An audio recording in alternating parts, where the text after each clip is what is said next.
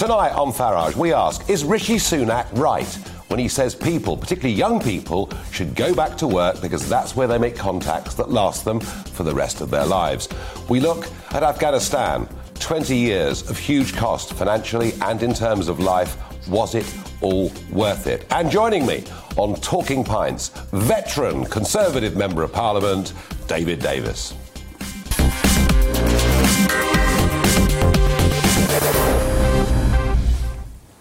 Well, increasingly over the last few weeks, we see Rishi Sunak, the Chancellor of the Exchequer, who appears to have his own sort of huge spin operation, putting out messages uh, urging us to change perhaps government policy, whether it be on travel. Um, and now it's go back to work. Now, remember this time last year the government said go back to work, but of course we had another wave and that was all dropped. But what Rishi Sunak said today I thought was really interesting. It was young people, especially, need to get back to the office, need to get back to the workplace, need to work as part of teams. And by doing that, they will form friendships and associations that will last them right throughout their working and perhaps personal lives too.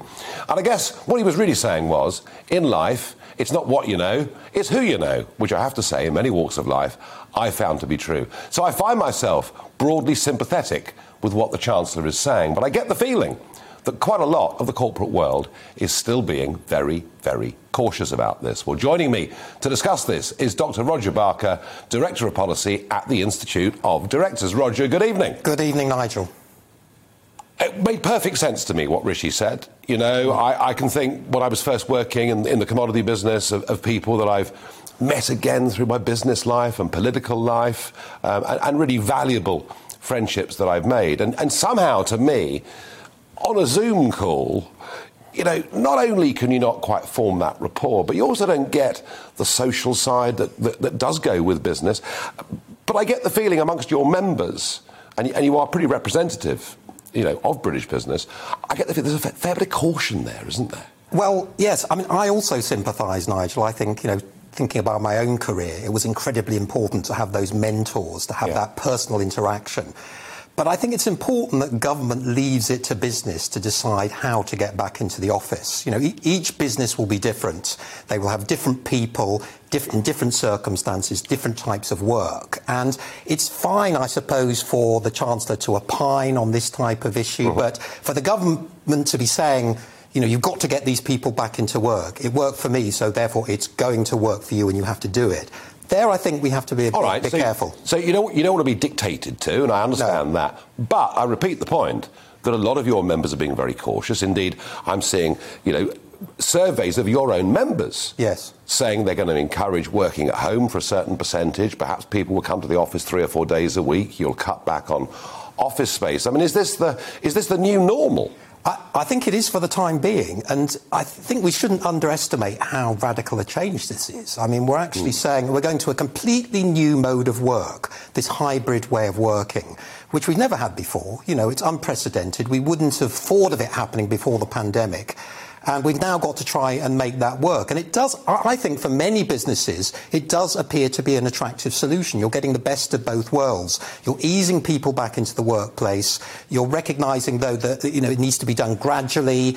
There is the benefit to many, many types of worker to actually working at home in terms of their productivity and efficiency. I, I just don't believe that. I, am sorry, I keep hearing this about productivity. Now, it may well be, if you're a computer programmer, mm. you know, having the silence of home rather than being in a busy office I mean, perhaps in that circumstance. But for most of us, working from home is an endless series of distractions, whether it's the dog or the kids or whatever yeah. else it may be. I just think it depends on the circumstances and the job. You know, it's very difficult to generalise about this. And also, I think that the benefits and the cost benefit analysis is quite complex when it comes to working at home.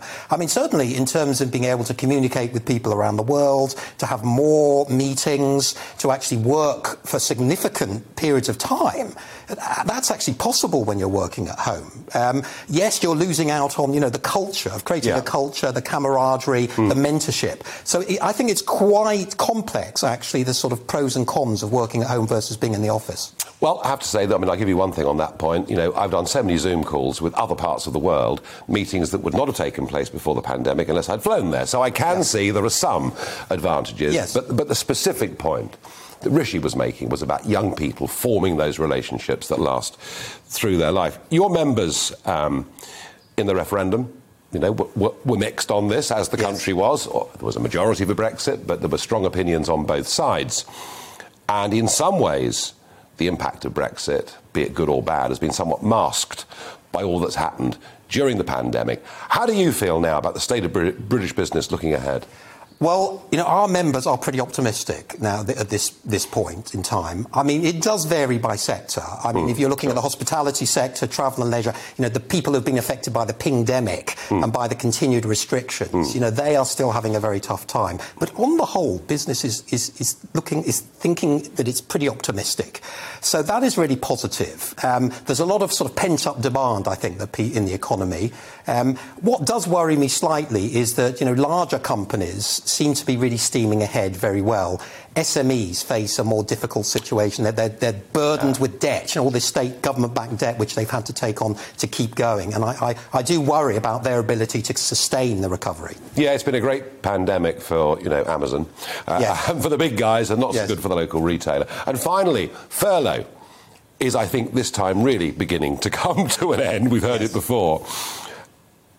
How many of those 1.9 million people that are still on furlough, how many of them do you think are going to finish up being unemployed? I think that, that, some of them may do, but you could also argue that those who are going to be made unemployed probably would have been made unemployed by now. You know, that the employer already has to pay now 20% actually of the costs of furlough. So they probably would have made that decision. But I do think, you know, furlough's been a, a, an amazing thing throughout this pandemic. And it, to be honest, it's the single policy measure that, that really has done, done the most to save British business. Mm-hmm. But, you know, it, it's, it is a temporary thing. And it's, it's right now that it's coming to an end. It's yeah. very expensive. And it, we probably now need to allow those people on furlough to come out into the labour market and start to move towards the new jobs, the jobs of the future. Yeah. But overall, I love the optimism. Well, that was very interesting indeed. And, you know, Roger Barker there saying, look, government don't dictate to us, but making it clear that there is a kind of a new normal coming where a lot of companies will have people working less together in offices and more at home. Well, let's now speak to Xavier Rolet, the former CEO of the London Stock Exchange, and as a young man, he was a banker with Goldman Sachs who used to work up to 130 hours a week. And he's caused a bit of controversy in the last few days by saying that young bankers in London who are complaining about 95 hour weeks and £90,000 salaries shouldn't complain. Xavier, good evening and thank you for joining us. Hi, thanks for having me on your show. I know, I know you're in a log cabin somewhere without the best internet connection. Um, your comments about people working long hours and, and young people uh, in particular, uh, you know, who were ambitious, not complaining, um, has caused something of a stir. But let me ask you this.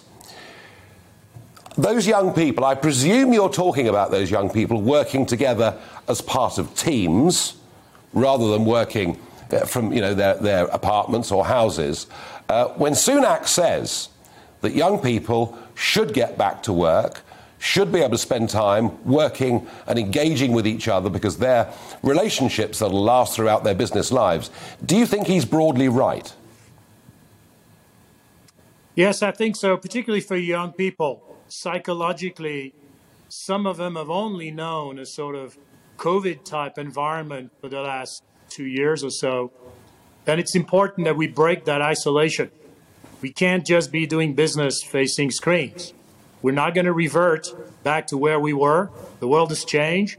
We're now facing a hybrid working environment. But for the younger generations in particular, understanding that human connections, uh, whether you're exporting your goods, whether you're innovating, working with other entrepreneurs, bringing new things to the market using technology. You can't just do that in isolation. So breaking that psychological pattern that has established itself in the last, let's say, 18 months, I think it's particularly important for the hope for the future for young folks. And I, I would say, in addition, the UK has done very well in terms of its vaccination program. So it's not like we're going back into work from a position of weakness. There clearly is an issue with the variants, and that calls for probably a better global governance for the distribution of vaccines. That's obviously another subject altogether. But there is a, a commercial, uh, uh, economic edge that we should leverage as quickly as we can. And I do think it's particularly important for the younger generation. Yeah, I must say, I've worried too that we squandered something of the advantage that we had through this very, very effective and relatively quick vaccine rollout. But can I just ask you a last question? You know, given your comments on the hours that young, ambitious people should be prepared to work, I mean, are you a sort of Victorian slave driver to work for? I, I think ultimately it's a personal choice. And I was just relating something that I'm, I'm sure you relate to, Nigel. Uh, working in global markets, things have changed now. There's technologies, but 40 years ago, when you were trading Asia, Europe, America in the same day, you carried your book with you in your head all the time. This is just pointing in one direction. If you want something, if you're ambitious, particularly if you're coming from a humble background, and you've put yourself through school, perhaps with the help of your hardworking parents. At the beginning, you have to invest, you have to work very hard. There's no substitute for putting in that effort. Nope. This was the point I wanted to make. How far is each person willing to go is a matter of expression of freedom, it's a personal choice. Yes, there's a balance. I would, I would add one additional point. Well, Xavier, I have to were, say, I have to uh, say, for example, actually, recently retired Actually, Xavier, I have to say, on balance, I think you're right. I don't know anybody who's been really successful in life who hasn't worked very, very hard at whatever their chosen business was. And thank you so much for joining us. Well, fairly broad agreement there that actually, on balance, Rishi is right, but that we're living in a new normal. Now, Afghanistan, we've been there for 20 years. Everyone's pulling out, us, the Americans. And in all that time there, there have been 457 British lives lost. Uh, for the Americans, 2,312 soldiers killed. And there's a financial cost, at least £22 billion from the UK. And from the US, well, it's 824 billion pounds. So we've spent a trillion pounds. We have lost a lot of lives, let alone the many thousands that have been severely wounded. And now we're leaving, and the Taliban are on the march, they're advancing, uh, and it looks as if we've achieved pretty much nothing over the course of the last 20 years, which would suggest to me that it's been a disastrous foreign policy failure. Well, joining me now to talk about this and hopefully uh, to dispel some of my pessimism is Admiral Lord West and Shabnam Nasimi, Director of the Conservative Friends of Afghanistan. Um, if I can begin uh, with you, Lord West, uh, as a military man, uh, we're pulling out. And okay, it was a slightly different extremist force we were fighting 20 years ago, but basically, we've achieved nothing. Um, I, I don't think that's true. I, I think one has to go back to when we first went into Afghanistan. Um, I was commander in chief at that time. I remember speaking to the Marines before they first went into action on the ground there. Um, it was quite clear that uh, the Taliban were uh, chumming up with Al Qaeda, and indeed at that stage, the local Al Qaeda leader in back the Fatah and uh, uh, uh, and the Taliban leader were were great mates. Um, we went in there, and within a matter of about nine weeks, uh, certainly in three months, we had completely knocked uh, Al Qaeda for six. We were shocked by the number of training camps there were to train terrorists. We were shocked by the fact there were laboratories to try and develop things like anthrax, but they were all destroyed. And we'd driven the remnants of Al Qaeda into the FATA. So that was a huge achievement. I, my, I think our error then, I believe that actually what we should have done was try and let the Afghan people cobble together some sort of political agreement, which I'm afraid probably would have been a mess. And we should have left and we should have said, we're leaving this to you, but if you ever again let terrorists train in your land and come to attack us, we will come back, we will knock them for six, give them a huge punch, and we'll move out again. And so it will go on. And that's what I think we should have said. Instead, we hung on, we invaded um, Iraq, which I have to say was a questionable thing to do. Um, that didn't go brilliantly. And we then sort of foc- refocused on Afghanistan. It suited some people in our military. To be doing that. I can remember two generals saying, "Well, if we if we don't use them, we'll lose them." Talking about soldiers, that's not a good basis to have operations. Um, and we said we'd go into the Helmand. I was absolutely adamantly opposed to that as a chief of staff. Uh, I had a background in intelligence. We knew nothing about Helmand at all. And I said, this is a terrible error. What are we actually doing? And but we've done it. We've done it. We've done it, Lord West. We've done it. I mean, however muddled the strategy was in the early days, and certainly the, the war aims, as expressed to us by the then Labour government and then Conservative government, seem to change over the years. But pulling out now after 20 years, there are some military voices that are saying, well, actually, we shouldn't be going now, we should be staying, given the threat the Taliban poses. Is it right? And I accept your point that we went in with a purpose, we achieved much of it, but we did stay on. Is it wrong for us to be leaving now, in your opinion? No, I think we should. I think we should go. It's very unfortunate, I'm afraid, but yep. we must make absolutely clear to the Taliban what I said before. If they allow Al Qaeda and other terrorists to get yep. established and start training camps and things, we must go back with special forces and air attacks and absolutely clobber them. And the Americans will be on side for that as well, without a doubt, and other allies. And we need to make that absolutely clear so that it is not in the interests of the Taliban to allow that to happen. But I think it is absolutely right that we go. We can't hang on there forever. I mean, it's no. just a nonsense to do that. No, 20 years is a very, very, lo- very, very long time. But Shabnam, uh, I mean, how are you feeling uh, for your fellow countrymen in Afghanistan at the moment? They must be pretty scared with what they're facing. Thank you, Nigel. Well, look, the situation is very serious. And as we speak just now, there are reports of Taliban suicide bomb attacks taking place in Kabul and fighting continues. The next few weeks will be pivotal, uh, pivotal for the future of Afghanistan and uh, ominous implications for its people who are facing a looming humanitarian disaster, but also for the power and the influence of the West and specifically Britain um, the Taliban have advanced fa- faster than many of us expected, seizing territory, key border crossings, and threatening now provincial capitals. Uh, and the immediate fear is a humanitarian disaster. But I think it's really important to understand what it is that we're trying to protect. It's a common misconception, in my opinion, reinforced by the international media, that democracy and human rights were imposed on Afghanistan after the US led intervention uh, ousted the Taliban in 2001 an entire generation has been brought up on Western liberal democratic values and against the Taliban in a country that's made up of almost 70% under 25 year olds. Today, they're a prime target for the Taliban, who are going after politicians, intellectuals, and anyone else regarded as having a liberal westernized identity. We have now had 20 years without Taliban influence, 20 years allowing Afghan uh, people to taste yep. elections, uh, women and girls to get into education, 20 years to build businesses, reopen markets, listen to music, play sports. If the Taliban prevails and is able to wind the clock back to, to 2001, those sacrifices will have been in vain. And I, I think so often we underestimate and undervalue what Britain has been able to achieve, both on the ground and in the, in the protection okay, of ourselves. No, that's that's you know that, that that's a very positive uh, point and one that I want to hear. So, are you arguing that it's wrong for the British and the Americans to be leaving at this moment in time? I am. I think to abandon the people of Afghanistan now, um, who are protecting Western values, I think that's important to understand.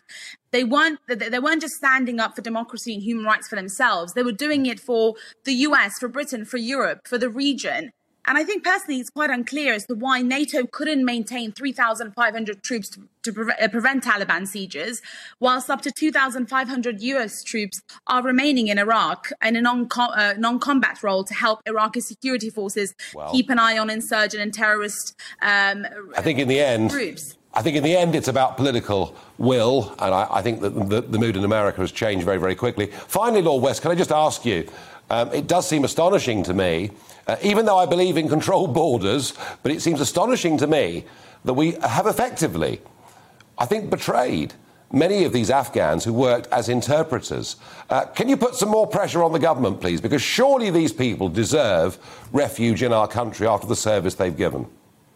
They, absolutely do. Uh, I wish I had as much influence with the government as you seem to think that I do have, but I've been banging on about this actually since. Uh, about 2013, December that year in Hansard, I started, uh, and it's become more urgent because of the situation in Afghanistan. We absolutely owe them something. We owe them to them in a moral sense, but also actually in self interest because I'm afraid around the world our forces will be fighting again. That, yeah. that is the reality of the world. And it is uh, people won't help us if they don't think we'll ever help them. But on the no. point of, of Afghanistan, I'm delighted the good things that have happened. But I don't think that means we should stay there. I mean, I think this could just go on and on and on. And there are many countries in the world, I'm afraid, that are in a mess. And we can't afford to be in all of them helping sort them out. No. That, both of you, thank you for giving us two very, very clear, different opinions whether we should be staying, whether we should be leaving. I have to say, for my part, I think what with that and with Iraq and with Libya, uh, we've made some pretty bad decisions over the course of the last 20 years. In a moment, should we celebrate the fact that the government has U turned and there will not be an amber watch list? I'm sure you now understand what the travel traffic light rules are. Because, gosh, isn't it just all so simple?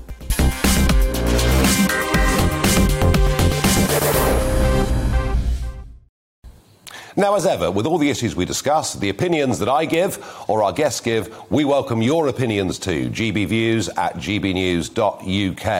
And of course, you can also send in your barrage the Farage comments and questions, which I go through, having not seen them, at the end of the show. Reaction so far to the debate. Jan on email says, why would the kids want to do manual jobs and work as key workers when they can train to work in an office and work from home, saving them thousands every year in transport costs? There is a point there, Jan, that it has in many ways been a lot of people in middle class jobs that have been able to stay at home, and it's been much, much tougher for others. Keith on Twitter says working from home could be done from anywhere.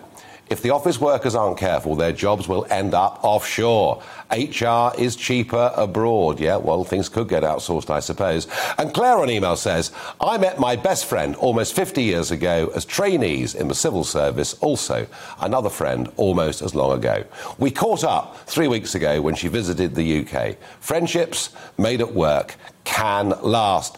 And on productivity, where I'm very sceptical, Steve on email says to me, that somehow, if productivity has been so good, why do I spend hours waiting on the phone to do anything? And I agree with that completely. Richie on email says, I get how people love the cocoon of being at home, but nothing beats the camaraderie of being in the workplace. Well, I've got to tell you, I agree with that. And it isn't just the camaraderie in the office, there is a social dimension, isn't there, to going, travelling to an office and meeting people and perhaps socialising on a Thursday evening or whatever else it may be. I sort of get the feeling um, that last year, for so many people, being at home, uh, sitting in the garden, uh, you know, the weather was beautiful, uh, having a barbecue for lunch, and kind of people thought, well, this is much better than being in the office. But in the end, in the end, humans form their best ideas when they're together, physically bouncing ideas off each other. Now, last night we were, I think to some extent, railing at the travel plans, uh, and in particular, Boris Johnson saying he wanted to make the whole thing much simpler. So overnight, we've learned uh, that at least one of the bans has disappeared. Um, and to go through this and to see whether it is actually any simpler today than it was yesterday, I'm joined by, uh, by Noel Josephides, Director of AUTO, the Specialist Travel Association, and Chairman of tour operator Sunville. Good evening, and thank you for joining us. Good evening. So, Noel, as I understand it, uh, we still have red, and we still have amber, and we still have green, but we still have amber plus for France. Is that just about where we are at the moment? It is. What happened last night was really very much a red herring. Uh, this um, uh, amber watch list came to us very suddenly and disappeared just as suddenly again. Um, and it hasn't really doesn't us any favour. It's been billed as such, but no, nothing, nothing has changed. We still have uh, the amber uh, with France in amber plus, the red and the green, and we're hoping that on Thursday we will have some good news, uh, and we're looking forward to it because we're barely trading. I mean, wouldn't it be simpler just to have red and green? Wouldn't that explain to us exactly uh, what government thought about these countries and perhaps give people confidence? I mean, I wonder, you know, OK, we've got an announcement coming on Thursday, but I would guess at the moment bookings to Spain and countries like that, they can't be very good. No, there, there is there is no confidence. If the government really wants to help us, uh, as you say, they should do away with the amber, and then what they should do is say, um, we've got, we're told the best vaccination system in the world. We're way ahead of everybody else. Uh, at the moment, we're not making use of it.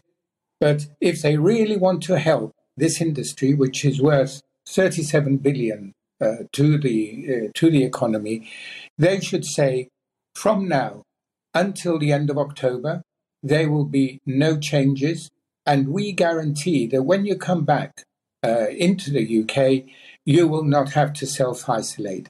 That one fact will make an enormous difference to our ability to get through the year. And would people believe those guarantees? Because we've been made lots of guarantees during this pandemic uh, that have turned out not to be true.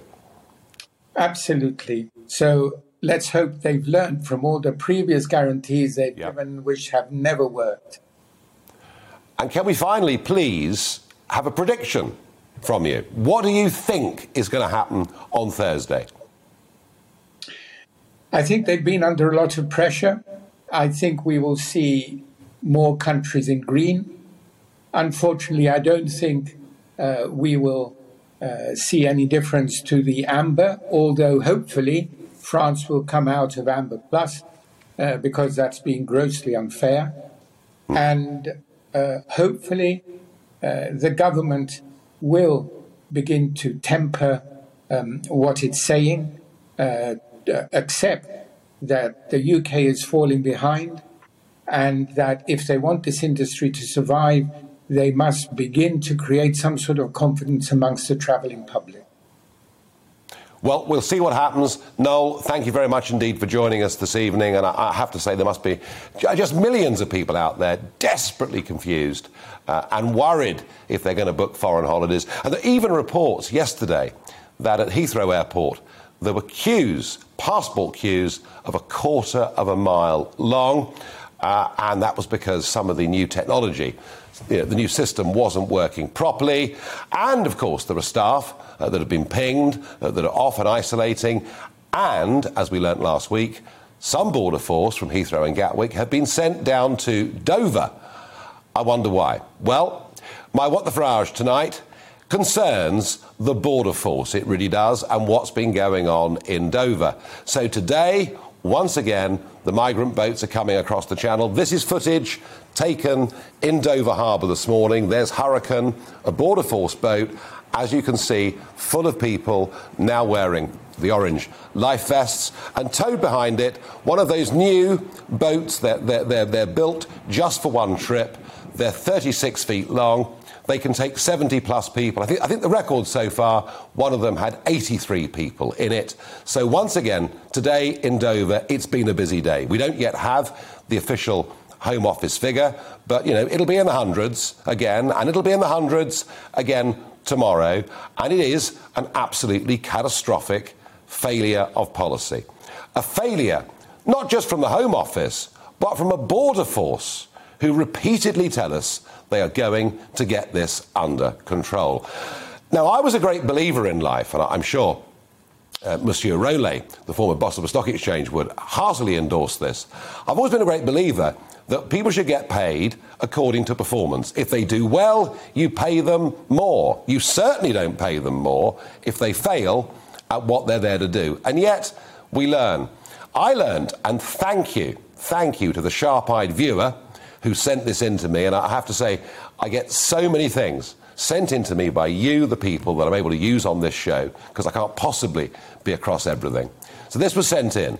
Amazing. The Director General for Policy and Strategy in the Border, Immigration and Citizenship System in the Home Office has seen his pay, ri- pay band rise by £10,000 putting him in the 140 to 145,000 bracket. The head of immigration enforcement has seen his pay band rise up to 125 to 130,000. And the head of Border Force has seen his pay band rise by £5,000. So 10,000 for the other two, 5,000 for the boss, and they've completely and utterly failed in doing what they said they would do and helping with Priti Patel to stop the migrant crisis. And I have to say, that drives me mad because people should be paid on results. It doesn't appear in the Home Office and Border Force that that works anymore, and there'll be more over the next few days on the border crisis. Oh, and there'll be more on the RNLI, who many now think uh, that I attacked last week here on this programme. Well, I didn't attack the crews and the amazing work they do. I did question why Border Force is now effectively using the RNLI as a branch. And indeed, today, the Dover lifeboat was out picking up people. The RNLI should not routinely be used by Border Force. If there's an emergency, fine, you scramble the lifeboats. But they're being used routinely, uh, and the whole system has become little more than a taxi service for mass illegal immigration into this country. Uh, and those of you who thought you could somehow bully me online on this are wrong. I am the strongest defender of the RNLI you would ever meet. I've raised money for them, I've campaigned for them. I don't want to see them being used in this way. Uh, and I fear that the institution itself, not the volunteers, but the institution itself, with their head office in Poole, uh, with their pay, their pay packets ever increasing, has frankly become somewhat woke and out of touch with its original aims, which of course is simply saving lives at sea. Now, today, in Talking Pints, I'm going to be joined by Eurosceptic and veteran Tory MP David Davis.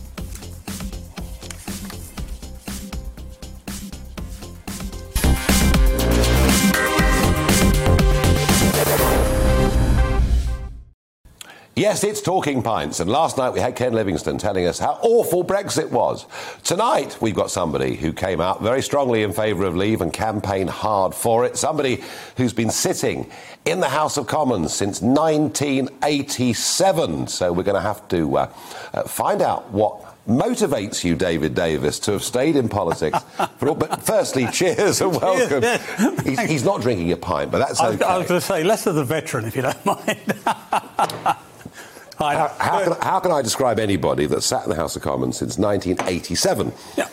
I mean, there aren't many MPs that have been there longer than you. No, but the, the about one or two. But the, I mean, the answer to your question is there's always a battle to fight. Yep. Always a battle to fight, whether it's Brexit or whether it's civil liberties or mm-hmm. the rule of law or immigration or whatever it is. There's always a battle to fight. And I mean, it was, it was interesting when when I um, when I became Brexit secretary. I thought, well, somebody else will pick up all my, you know, the civil liberty stuff and the, and the, and the mm. law stuff. Nobody really did. No. So when I came back out, I, no, I'm going to come to the civil I, liberty. I had stuff. a full brief when I came I'm, out. I'm going to come to the civil liberty yeah. stuff yeah. in a minute. But David, you you had a successful career in business. You worked with Tate and Lyle. You had a very good position at a young age. You were, you know, famously a territorial army soldier and all the rest of it. And you went into politics uh, because you believed in stuff and you clearly believed in what Thatcher was trying to do because that's the period when you joined. When you joined that House of Commons, you'd have been surrounded by people who'd, you know, had a good war, uh, entrepreneurs, um, people who'd risen up through the ranks of the trade unions from working on shop floors on the mines. And the point I'm making is that that parliament you joined was full of people with real experience of the real world, and you were just one of those. Mm. But now, doesn't it feel a bit odd to be in Parliament with people who, frankly, too many of them have come straight out of the same university with the same degree. Well, there's quite a lot of that. I mean, when, when you're right. When I first joined, two, my two predecessor MPs were the last two double-decorated members of the House of Commons. They each had a military cross and DSO. Yeah. yeah. And, and one of my tests is to say to myself, what would they think? You know, yeah. I mean, today their hair will be curling. on lots of issues, on lots of issues, sure. Lots of issues, but but it's become more careerist over the years. There's no doubt about that. Um, yeah. I think also the tenures shortened slightly. You know that people are there for less time. Uh, and so I'm unusual. Whereas I don't think mm. I would have been unusual in, in, the length of time I've been in back when I when I arrived, as it were. Um, also, bluntly, uh, the prestige of the House of Commons has gone down. Mm. You know, I mean, whether it was uh, whether it was expenses or before that, all the sort of John Major era of the, you know the sleaze of one to another. Yeah. All those things, I think, have altered the, the, the tenor of it. The other thing that's happened, bluntly, is I mean, it's very, very visible at the moment, but the the changes to the rules and so on. I mean, actually, the House has less influence and less power than it used to have.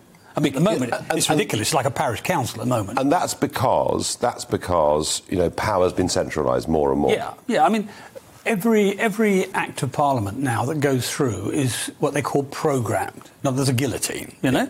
Yeah. So you know you can get three minutes. But now you may be used to three minutes. In the. European Parliament, that was good. That's precisely what you got. Yeah. But you know, if you've got big issue to fight over, Hmm. you know, you, you know, you need ten minutes at least to talk about whether we should bomb Syria, you know, or, or, or whether we should go into Afghanistan. Or you know, Yeah. you can't do that in three minutes, you know. And also, the people who had experience, you know, the ex-cabinet ministers, the, the people who had maybe served in, in the forces and so on, they get a bit longer at the beginning. Now it's much, much more sort of tick box, you know, so many minutes each. And it does rather force, and I don't blame my colleagues for this, but it does rather force them to a circumstance of, of sort of giving the local press release in their speech rather Yeah. than rather than making a very Because the power of debate, the power of debate, isn't it? And, and this happens in Parliament, and I'm a great believer that every pub's a Parliament.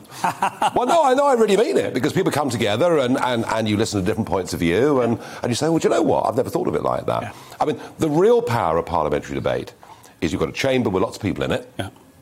a conversation that's going on, hmm. and a vote that happens shortly thereafter, Yeah. and that people do actually change their minds. And people can challenge. Yep. People can challenge. Yes. And that's the most important thing in And that's not really happening, you're Not at all. Not at all. I mean, you know, you make a speech. I mean, I, throughout all of Parliament until the last week when I was pinged, so I couldn't be there, believe it or not. Um, uh, I've tried to be actually in the chamber rather than talking through a screen. Because nobody can intervene on you through a screen. Where if you're in a chamber, somebody will challenge you, and that actually makes your speech better. You know, if you if you've got to make your speech robust to challenge, Yeah. it makes it better. Um, and and that's that's not true at the moment, and it's much less true with the time constraints. So, you know, if you've only got three minutes, are you going to give way to anybody? No, you're not. No, you're not. You know, so so there's been a, a really quite serious reduction, and and the governments, successive governments.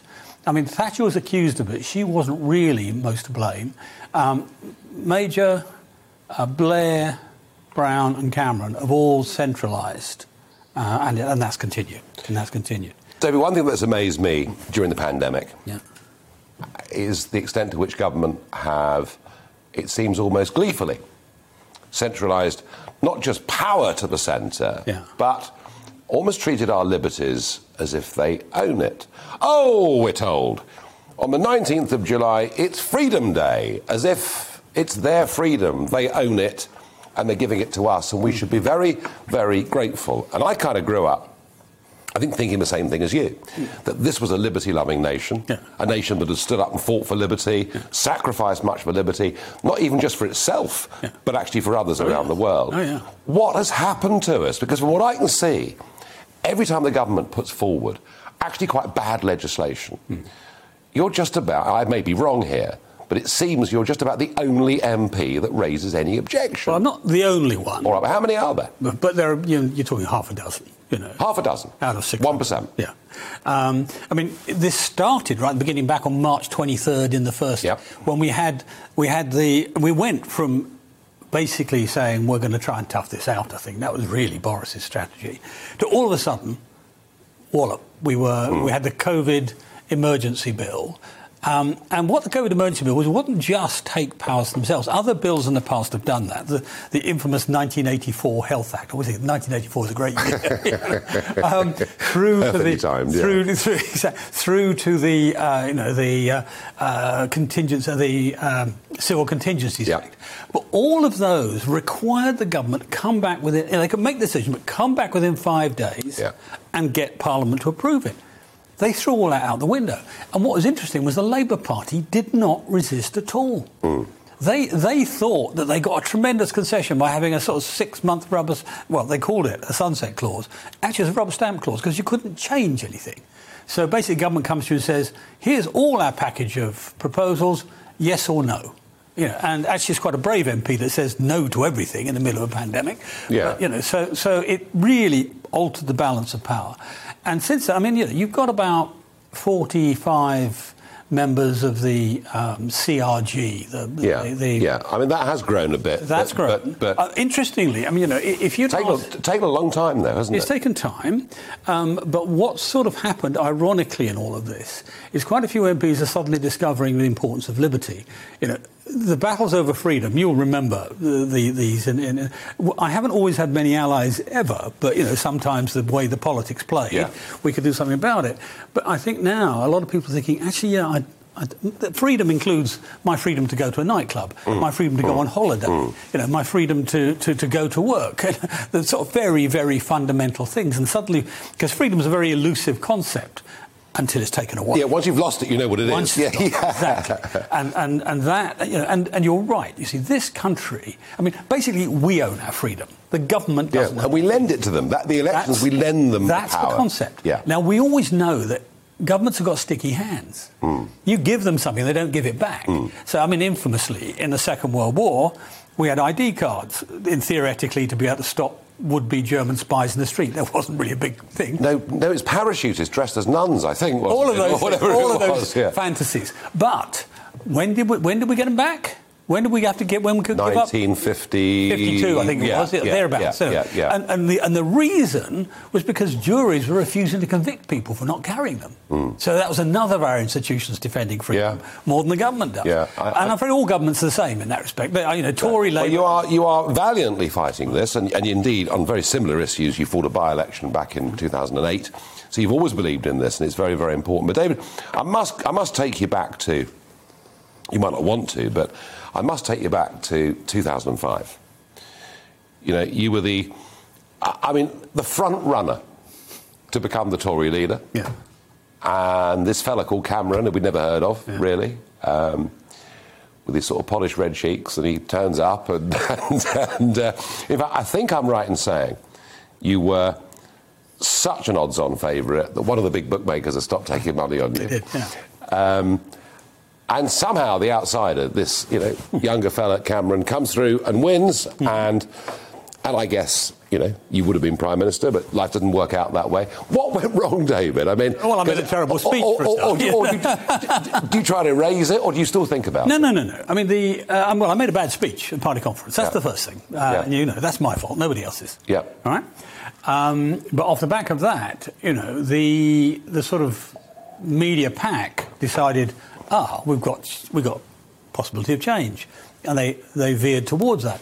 And although it's generally accepted that I won all the debates on television, the next five debates didn't matter. It's too late. It's done. It was done. You know, and that's that's you know, life's Yeah. like that. So, Yeah. you know, things turn, Yeah. and you just have to live with it.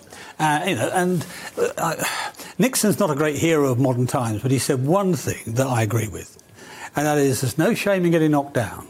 It's not getting back up that's the shame. Yeah. You know? Well, And and you certainly did that because when the referendum came, the Brexit referendum came, uh, you know, you were you, you threw yourself into it completely, and we shared the stage on a few occasions together and travelled around the country, and we had Labour's Kate Hoey with us, and we tried to present a very broad platform actually of different Yeah. people that wanted Brexit, and you believed in it very strongly, Hmm. and we got it, and then you found yourself in Mrs May's cabinet, and there you were. You were the Brexit secretary, and it was very difficult for all of us on the outside to really read where this was going. Mm-hmm.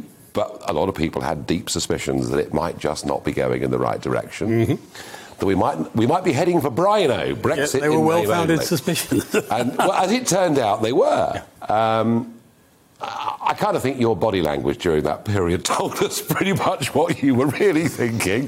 But you stayed loyal and you did what you could until, and I just want to know about this because the great Chequers meeting, Hmm. you know, the Prime Minister, the Cabinet is summoned. uh, And she's going to sort of talk about the final shape of the deal with Brussels. And there were stories about you having to leave mobile phones out of the room. All of that. And even not have cars at Chequers, is that right? So all of that. All of that.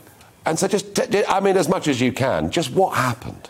Well, first thing to say is that she told me what her proposal was. I mean, th- there'd been a long tension from the December of the year before when she conceded the full alignment for Northern Ireland, which became the pivot. And, and I said to her at that time, you know, you can't do this. This is, this is con- contrary to everything you've said. Oh, we've got to have it done. Anyway, there's a long battle between there and the middle of the year, June, July, and June, I think it was. And um, on the Monday, she told me what she wanted to do, and I said that won't work. And we'd had a lot of times when she said, I want to do this. And I said, well, look, as it stands, that won't work. Let me try and modify it to make it tolerable, you know, Hmm. tenable for, for, for a Brexiteer. Um, and I tried to do that. Um, but as you can imagine, I mean, it was so, so far off the wall, it, it wasn't possible. So on the Wednesday, on the, I, I, made a, I made a valiant attempt, but on the Wednesday, I made my proposal. It was rejected within an hour, right?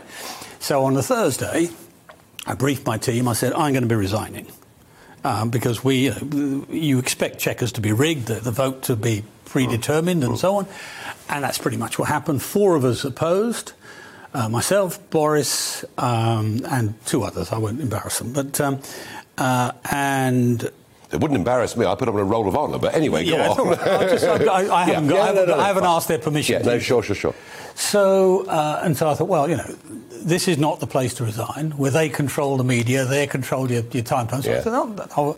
And on the Sunday night, I decided I'll do it on a Sunday night because then I can control the story.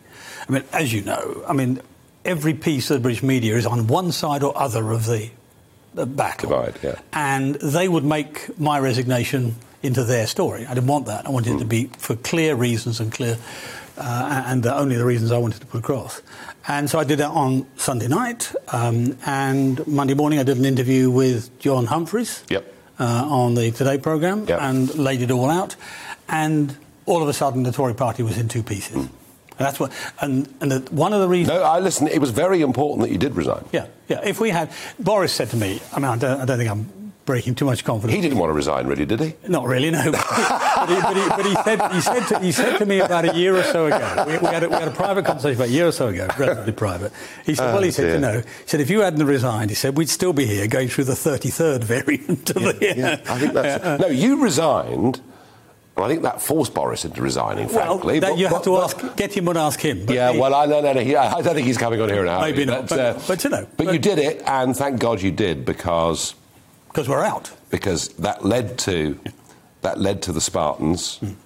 which led to the impasse, which led to the European elections, which I was able to, you know, Mm-hmm. really smash the concern. Well, get well, get rid of Mrs May basically with the Brexit Party, and and, we, and we've got it. It's not perfect. Northern Ireland's not perfect by far. Fisheries isn't perfect by far. It's about three years more negotiations to happen. Yeah, there's more to happen. But hey, we're in, we're in a pretty good place. Yeah, we're, we're, we're, talking from outside, which is a better way. I mean, one of the problems of being Yeah. inside, White, it was very, very difficult to get Whitehall off their knees. You Yeah. know, they, were, they, were, they were trying to negotiate as supplicants, which, of course, is Of the way the European Well, Union normally yes, negotiates. And these were the terms that were agreed right at the very beginning, and we were always fighting the famous, the famous timing problem. I know, problem. I know, I know. David, finally, does David Davis just keep running for Parliament, keep being an MP, and keep battling on forever? For as long as the battle's there. I mean, Oh, there'll always be battles there. It, it, it is, for as long as the battle's there, and there's no, and nobody else wants to do the same battle. You know, that's the Yeah. point. When none of us, none of us are irreplaceable. No. And you know, hopefully others will pick up the, the baton. They're beginning to. I think actually, you know, COVID may lead to Mm. a number of young Tory MPs saying to themselves, actually, freedom matters. Well, I hope you're right. And if that does, then fine, I can right. retire. Thank you for joining us, David. Well, that was. David Davis, and I tell you what, he's not going anywhere. He's definitely standing in the next general election. You heard it here first That's true. on GB News. It's true. There we are. Thank you, David.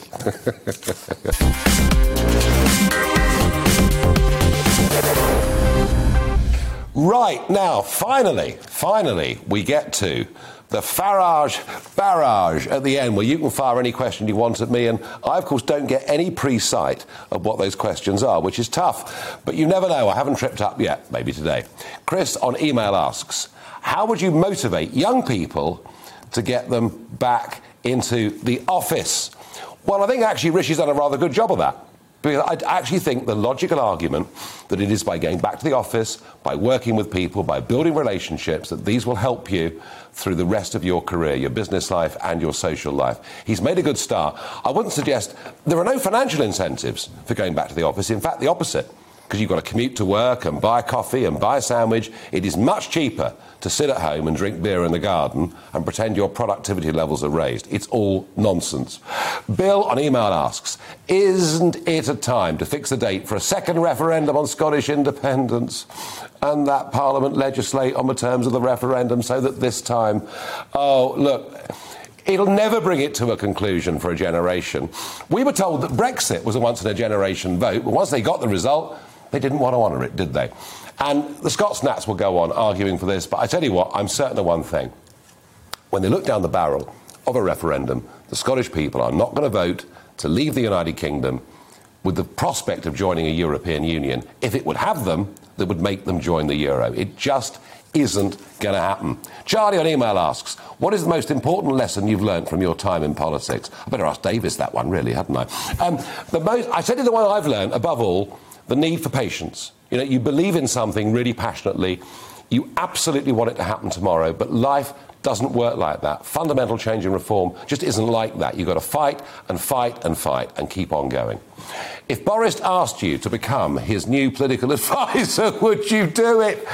There's no chance of it. It simply isn't going to happen. And Matt on email asks, Nigel, would you date a Remainer? Yes, I would. It wouldn't bother me respect for other people having different points of view. That's what civilised democracy is. That's the debate we try and have here on this show and on GB News. All the polling says actually it's the other way round. It's the Remainers and others that can't stand us and wouldn't want to see us. Well, I tell you what, if they don't want to have a beer with us, that's their loss, not ours.